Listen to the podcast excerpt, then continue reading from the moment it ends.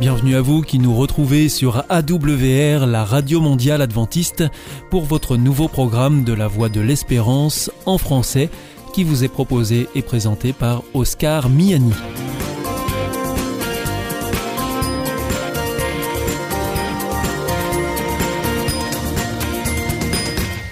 C'est donc parti pour les 30 prochaines minutes ensemble. Merci de votre fidélité à la Voix de l'Espérance. Vous êtes toujours plus nombreux à nous écouter sur les ondes, par Internet ou aussi grâce à votre téléphone. D'ailleurs, je vous en rappelle tout de suite les numéros qui ne sont absolument pas surtaxés. Si vous voulez nous écouter depuis la France, vous composez sur votre téléphone le 01 80 14 44 77. Si vous voulez nous écouter en dehors de France, vous faites le 0033 puis le 1 80 14 44 77. Et si c'est depuis les États-Unis, vous composez le 1 712 432 9978. Aujourd'hui, nous vous proposons votre rendez-vous santé avec le docteur Jean Lincey. Ensuite, ce sera votre nouveau rendez-vous avec Alexis Masson, philosophe pour l'émission Épistéo. Et pour finir, un temps de réflexion avec le pasteur Pierre Péchou dans la chronique que vous connaissez bien maintenant. Il s'agit de Vers d'autres cieux. Mais tout de suite, pour commencer, voici Sentez-vous bien.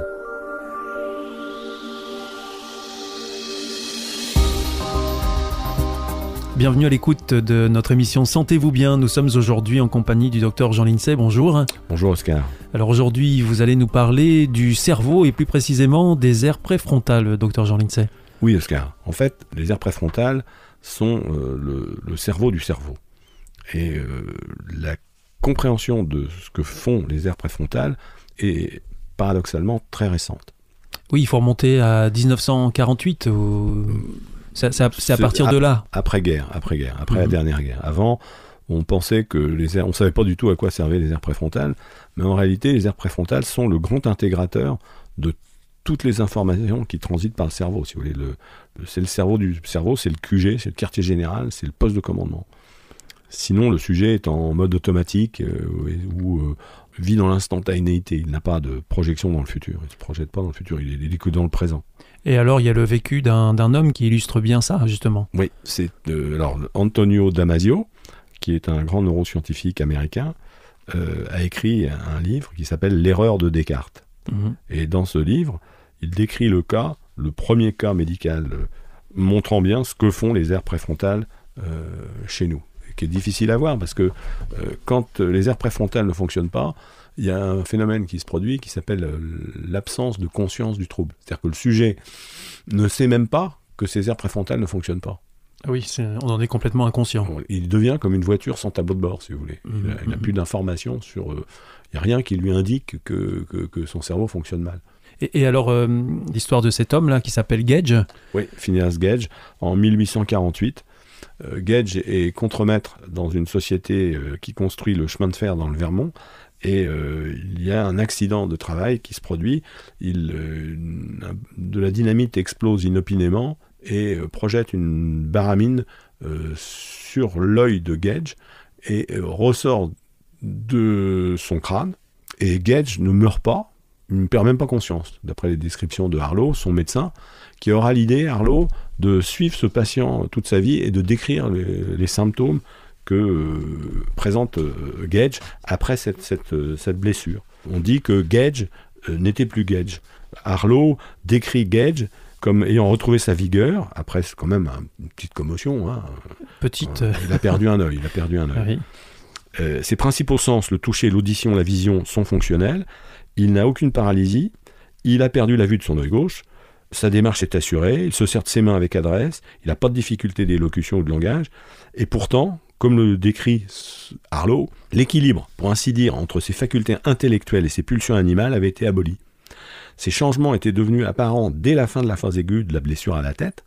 Il était à présent d'humeur changeante, irrévérencieux, proférant parfois les plus grossiers jurons, ce qu'il ne faisait jamais auparavant, ne manifestant que peu de respect pour ses amis, supportant difficilement les contraintes ou les conseils lorsqu'il venait entraver ses désirs, s'obstinant de façon persistante, cependant capricieux, inconstant, formant quantité de projets, aussitôt abandonnés, qu'arrêté, se comportant comme un enfant, il avait néanmoins les pulsions animales d'un homme vigoureux. Il employait un langage tellement grossier qu'on avertissait les dames de ne pas rester longtemps en sa présence, si elles ne voulaient pas être choquées. Les remontrances les plus sévères de Harlow ne réussissaient pas du tout à ramener Gage à, des comportements raisonnables. Gage n'était plus Gage, c'était une personnalité euh, différente. Donc, donc, en fait, cet accident euh, a créé, a, changé son comportement euh, Complètement, oui. C'est-à-dire que tout fonctionnait bien. Oui au point de vue sensorialité, au point de vue motricité, mais il avait un comportement qui était euh, soumis aux, pulsions, aux instincts, aux affects, aux émotions de l'instant. Et, alors sans projection dans le temps. Et pourquoi? Parce que ce sont ces aires préfrontales qui avaient été touchées? Ben oui, parce que les aires préfrontales, ce sont celles qui permettent de se projeter dans le futur. Mhm. Si vous voulez, sans aires préfrontales, vous êtes comme un bateau dans le brouillard, sans radar. Vous n'avez pas de vision du temps. Comme vous n'avez pas de base de temps, ben vous ne pouvez pas mesurer les conséquences de, votre de vos actes. il, devient impossible de se projeter Dans le futur. Il n'y a, plus de base de temps. Uh-huh. Et alors cette histoire euh, de Gage euh, nous apprend quoi dans le cadre de notre société aujourd'hui? Eh ben Écoutez, c'est qu'il faut sacraliser les aires préfrontales. Il faut les préserver. Les, préserver euh, au maximum. Et comment est-ce qu'on fait pour les préserver eh ben, Parce qu'on ne prend pas forcément une baramine dans l'œil à chaque fois. Alors on peut obtenir un, syndrome préfrontal par maladie. Hein, c'est les, méningiomes des aires préfrontales. Et puis, vous pouvez avoir un syndrome préfrontal par traumatisme. C'est-à-dire les accidents de la route font tous les ans environ 3500 syndromes préfrontaux. Quand il y a un trauma crânien euh, euh, dans les accidents de la route, eh ben, vous avez une lobotomie, c'est-à-dire que les fibres euh, qui font la liaison entre les aires préfrontales et le reste du cerveau sont coupées. D'accord. Et, donc ça crée des dégâts irréversibles. ça fait des, petits gages. D'accord. Alors plus ou moins. Après, c'est si vous voulez le cas gauge, unité maximum. Après, vous avez des formes un peu dégradées, quoi, moins, moins complètes mmh. ou fluctuantes, en particulier avec les drogues. Ah, parce que les drogues aussi euh, ah ont bah cet effet sur euh, les aires préfrontales. Ah bah c'est ce qu'on, oui, on voit bien, par exemple pour le cannabis, on voit bien en imagerie cérébrale qu'il y a une, diminution de l'activité des aires préfrontales. Et puis avec l'alcool, comme l'alcool coupe les liaisons euh, entre le, les aires préfrontales et le reste du cerveau, parce que la myéline disparaît autour des nerfs qui font la liaison entre les aires préfrontales et le reste du cerveau, les aires préfrontales sont mal reliées au reste du cerveau. Donc vous avez une note préfrontale très nette chez les, chez les gens qui boivent. Donc la drogue, l'alcool. Drogue, alcool. Euh, je crois que lors d'une émission précédente, vous nous avez parlé de la sédentarité aussi. Alors oui, c'est ça, c'est que en fait, euh, la sédentarité fait crée un, cerveau à tendance préfrontale, puisque euh, la sédentarité fait que le cortex, c'est-à-dire la, la, zone où se trouvent les neurones euh, qui, font le travail, en somme, euh, euh, au niveau des aires préfrontales, eh bien, ce, cortex s'amincit. Et, et, on a une corrélation entre les tests neuropsychologiques et la taille du cortex. Ces aires préfrontales ne sont pas optimisées. Mmh. C'est pour ça que, comme on l'a expliqué, eh ben, comme il n'a plus de volonté, en somme, les aires préfrontales, c'est la volonté, c'est ce qu'on appelle communément la volonté, euh, il n'a plus de volonté, donc il, est sédentaire et il ne peut pas s'arracher à sa sédentarité. Donc il y a un autre moyen d'obtenir un préfrontal, c'est la sédentarité, les drogues, et puis euh, il faut sans doute que les systèmes euh, sociaux contribuent à mettre en place, c'est-à-dire que la, vie sociale a aussi un rôle très important pour l'optimisation des fonctions préfrontales. Alors, docteur Jean Lincey, comment on prend soin de ces aires préfrontales? On, fait, on a de l'activité physique, on évite les drogues, l'alcool Toutes les drogues, l'alcool, et puis on a de la vie sociale. Merci beaucoup. on essaie de venir sur une bonne note. C'était Sentez-vous bien. À bientôt. Au revoir, Oscar. Au revoir.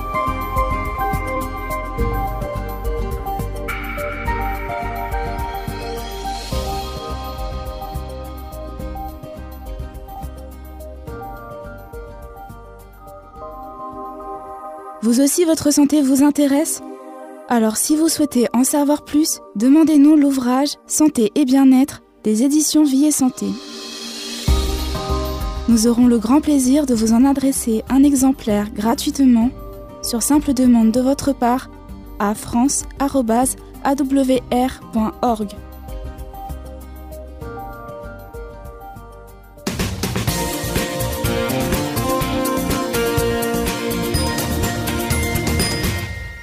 Vous êtes toujours à l'écoute de la Radio Mondiale Adventiste et c'est votre émission La Voix de l'Espérance qui vous est présentée par Oscar Miani et toute l'équipe pour vous accompagner jour après jour.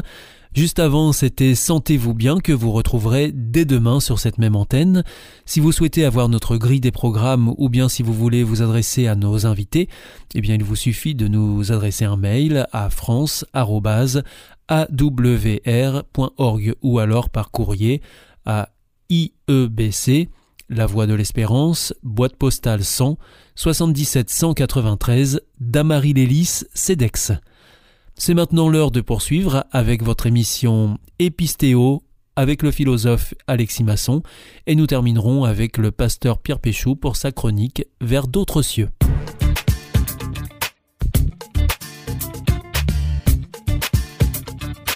Bonjour à toutes et à tous et bienvenue dans cette émission Épistéo. Aujourd'hui avec le philosophe Alexis Masson, nous allons nous interroger sur la question de la morale et plus précisément euh, de l'argument moral. Alors, y a-t-il un lien entre Dieu et la morale justement? L'un peut-il exister sans l'autre? Alors justement, des auteurs se sont interrogés sur cette question et ont formulé cet argument moral, ce fameux argument moral.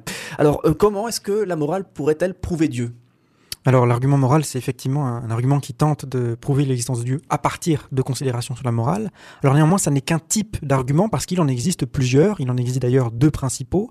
On peut soit euh, considérer que la morale prouve l'existence de Dieu en disant que c'est une conséquence de la morale, soit on peut dire que Dieu est une cause de la morale, c'est la condition de l'existence même de la morale. Autrement dit, il y a deux voies, ou bien comme condition, ou bien comme conséquence. Alors comment l'existence de Dieu pourrait-elle être la conséquence de la morale? Donc on a la morale et du coup il faut déduire que Dieu existe. Effectivement, on a euh, par exemple Kant qui a euh, tenté euh, de prouver l'existence de Dieu à partir de, cette voie, notamment dans sa critique de la raison pratique. Alors son argument globalement, c'est celui-ci, c'est qu'il y a une contradiction en fin de compte entre le réel d'une part et puis la morale d'autre part. Pourquoi? Eh bien parce que on le voit, le réel, le monde en lui-même est globalement plutôt injuste. Alors que la morale exige tout autre chose, euh, la morale exige un monde qui serait parfait dans lequel les justes seraient bien heureux. Autrement dit, l'idéal de la morale, si je puis dire, euh, finalement c'est le paradis. Et on le voit bien, le monde ne correspond pas au paradis. Alors à partir de ce moment-là, il y a un problème, c'est que si l'on ne résout pas cette contradiction entre le réel et la morale, eh bien cela veut dire que en réalité la morale est impossible à réaliser, les exigences de la morale sont impossibles à être réalisées, et si la morale est impossible en soi, eh bien, euh, ça, d'une certaine manière, la disqualifie.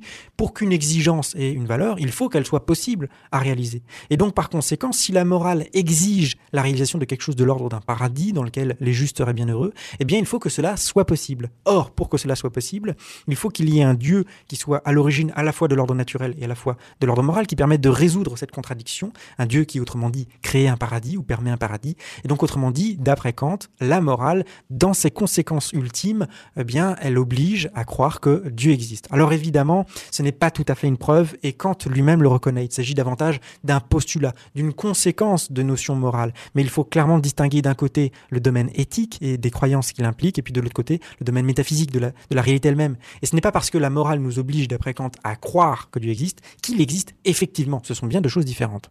Et du coup, si on prend la chose dans l'autre sens, on pourrait dire que Dieu est la cause de la morale. En gros, la morale ne peut pas exister si Dieu lui-même n'existe pas. Alors effectivement, euh, certains ont envisagé euh, une telle preuve. Alors en général, euh, ce qu'il faut faire, c'est envisager déjà qu'il faut supprimer la distinction que fait Kant d'ailleurs entre d'une part le domaine éthique et d'autre part le domaine métaphysique. Il faut supprimer ces distinctions de telle sorte que les normes morales deviennent des faits réels, des faits objectifs, qui existent indépendamment de la conscience humaine. C'est-à-dire que quand bien même les hommes n'existeraient pas, la morale existerait en elle-même, elle se trouverait dans le monde. Et c'est ça qui est important pour essayer de comprendre pourquoi il faut se poser la question du coup de son existence. Alors, pour argumenter dans ce sens, pour argumenter dans le sens de l'objectivité des lois morales, il y a quelques indices euh, qu'utilisent euh, les auteurs qui vont dans ce sens. Par exemple, on peut affirmer que dans la mesure où la morale exerce une contrainte sur la conscience et produit même parfois de la culpabilité, eh bien, on pourrait en déduire que euh, la morale ne soit pas un produit de cette conscience, puisque justement elle est contrainte par la morale, et donc autrement dit que la morale est au-dessus de la conscience, et donc indépendante de la conscience. Ça, c'est un premier élément. Deuxième élément, on peut dire que si il n'y avait pas de morale objective, s'il n'y avait pas de valeur objective, eh bien, il n'y aurait rien pour s'y référer et pour affirmer la vérité de tel ou tel jugement moral. On aurait des opinions qui seraient incommensurables et indiscutables. Par exemple, la vérité. On peut dire qu'une telle ou telle opinion est vraie parce que on la compare par rapport au réel. Mais s'il n'y a pas de valeur morale objective, eh bien, il n'y a rien à comparer. Autrement dit, tout le monde peut soutenir tout et n'importe quoi. C'est un peu l'argument, en fin de compte, des personnes qui soutiennent qu'il y a euh, des valeurs morales objectives. Alors, à partir de là, un certain nombre d'auteurs affirment que l'on peut prouver l'existence de Dieu. Des auteurs tels que Rajdal, Sorley, Troublod, Lewis ou encore Owen. Leur argument est le suivant.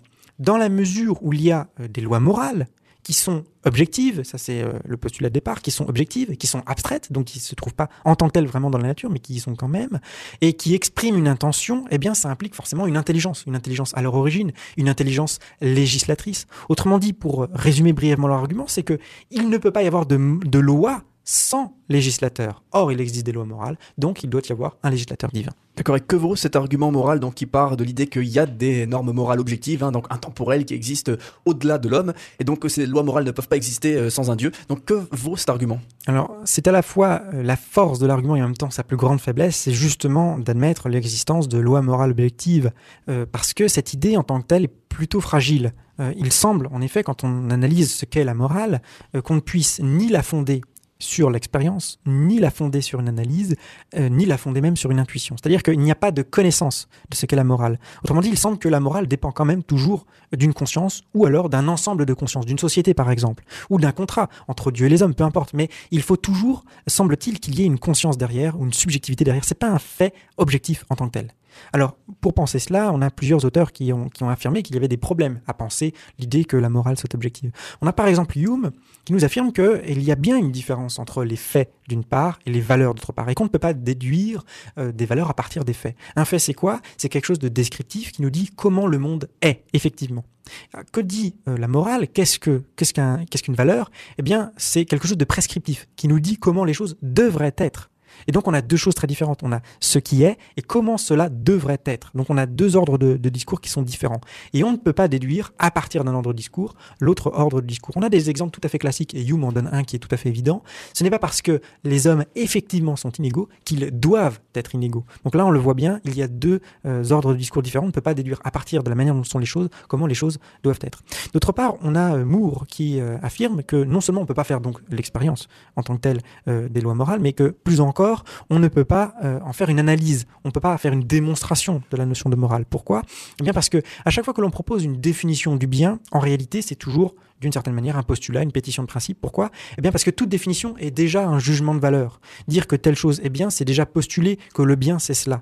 Et donc il y a toujours un raisonnement qui d'une certaine manière est circulaire, qu'on peut nier en tant que tel par un autre jugement de valeur. Donc dans la mesure où toute définition est déjà une pétition de principe, en réalité ce n'est pas une démonstration.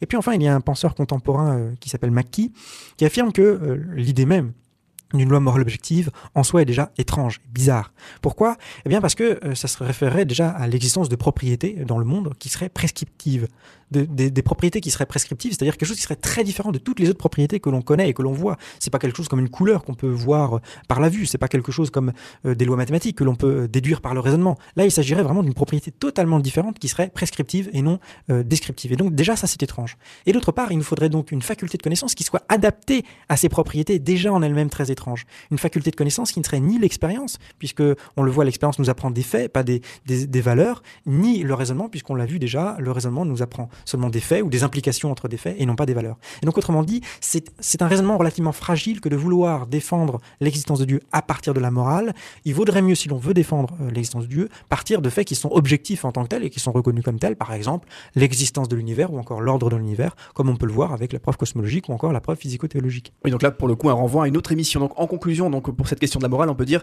que soit on pense qu'il y a des morales, une morale objective, donc intemporelle, au-dessus de l'homme, et du coup on doit postuler l'existence de Dieu qui a légiféré cette morale morale, on pense qu'une morale est, subjective, donc ou intersubjective dans le cadre d'une société. Et du coup, là, dans cette hypothèse-là, dans notre réflexion, on peut se passer en tout cas de l'idée de Dieu pour expliquer la morale. Absolument, oui, une intersubjectivité qui peut être d'ailleurs ou bien celle d'une société, ou bien une alliance entre les hommes et Dieu.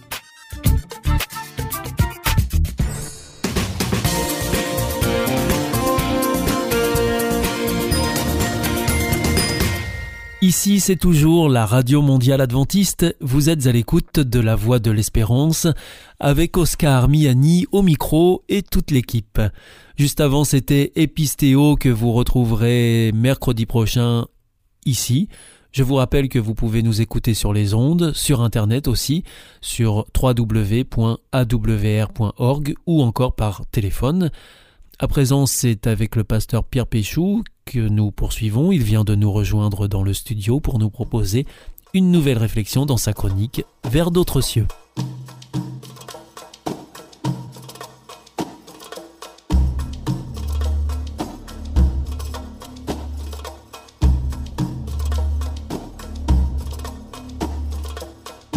Bienvenue à l'écoute de votre émission Vers d'autres cieux. Nous retrouvons aujourd'hui le pasteur Pierre Péchou. Bonjour.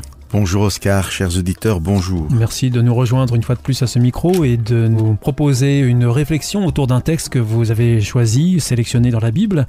Et aujourd'hui, vous nous proposez de nous arrêter dans la première épître de Pierre au chapitre 1 et au verset 8 et 9. Alors avant de commencer, Pierre Péchou, est-ce que vous pouvez dire quelques mots sur euh, ce Pierre?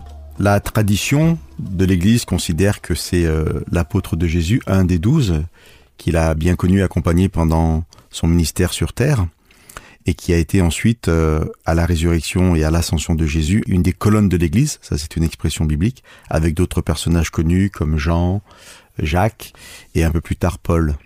Alors donc, euh, on revient sur ce passage, le premier chapitre, au verset 8 et 9. Vous n'avez pas vu Jésus-Christ, mais vous l'aimez. Maintenant même, vous ne le voyez pas, mais vous mettez votre foi en lui et vous êtes transporté d'une joie indicible et glorieuse, tandis que vous obtenez le salut comme aboutissement de votre foi. Qu'est-ce qu'il faut comprendre là, Pierre Péchou? Essayez de comprendre un mystère, un mot que nous aimons bien lorsque nous parlons de Dieu. Ça permet aussi de, de reconnaître qu'il est très difficile de poser des choses parfois très concrètes sur Dieu parce qu'il reste mystérieux. Et peut-être que ce texte, justement, nous, permet d'aborder un mystère, celui de la permanence de la présence du Christ, même s'il n'est pas physiquement parmi nous. Grosso modo, cette lettre de Pierre a été écrite il y a 2000 ans à des personnes qui euh, n'ont pas connu Jésus-Christ. Et donc, euh, Pierre leur dit, voilà, vous ne l'avez jamais connu, vous n'étiez pas à cette époque où il était là, et donc, a fortiori, maintenant, vous ne le connaissez pas non plus parce qu'il n'est pas là. Et pourtant, une personne que vous n'avez jamais vue vous pouvez l'aimer. Il relève ce comportement qui est particulier finalement. Tout à fait. Donc l'amour qu'on peut avoir pour Jésus-Christ alors qu'il est absent physiquement, et à cet amour s'ajoute la capacité à mettre notre foi en lui. Je continue en fait à, reprendre le texte. Et cette foi en ce Jésus-Christ absent physiquement fait de nous des personnes joyeuses, en tout cas les personnes à qui euh, Pierre s'adresse. Pierre leur dit, vous êtes transportés d'une joie indicible, donc une joie absolument extraordinaire, tellement que je ne peux pas la décrire. Donc en fait, on est dans une situation où des gens aiment euh, une personne qu'ils n'ont jamais vue, et au-delà de l'aimer, ils mettent leur foi en lui aussi. Hum, et ça, tout ça, ça crée de la joie.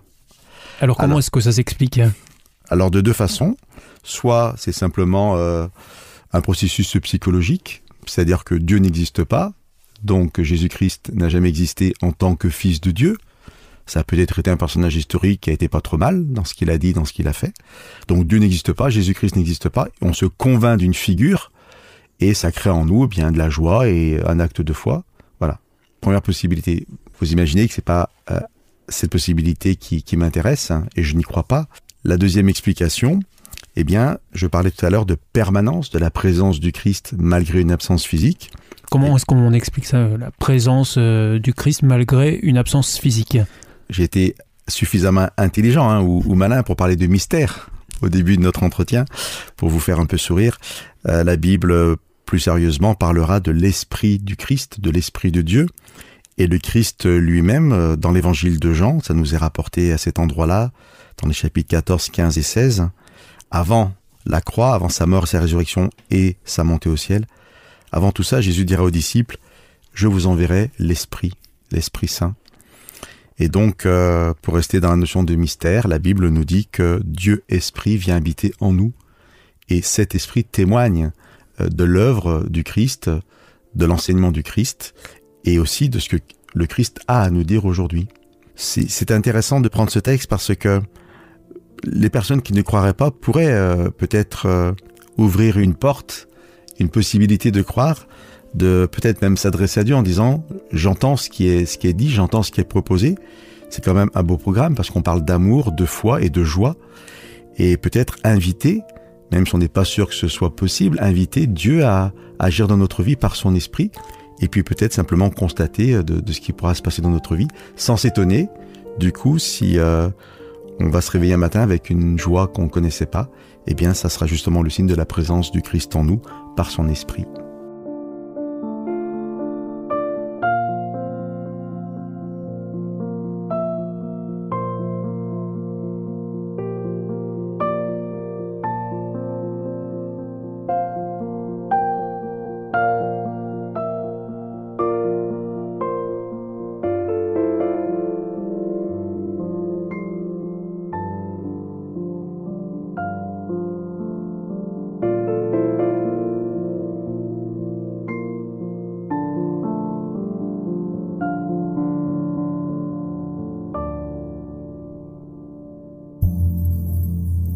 L'amour. Est-ce un nouveau film Non, c'est le nouveau cours de l'IEBC. IEBC Oui, l'Institut de l'étude de la Bible par correspondance. Tu vas sur le site www.iebc.org et tu découvres tous les cours gratuits. Tu as raison, au nom de l'amour, ça vaut la peine. Ce cours m'a vraiment interpellé. www.iebc.org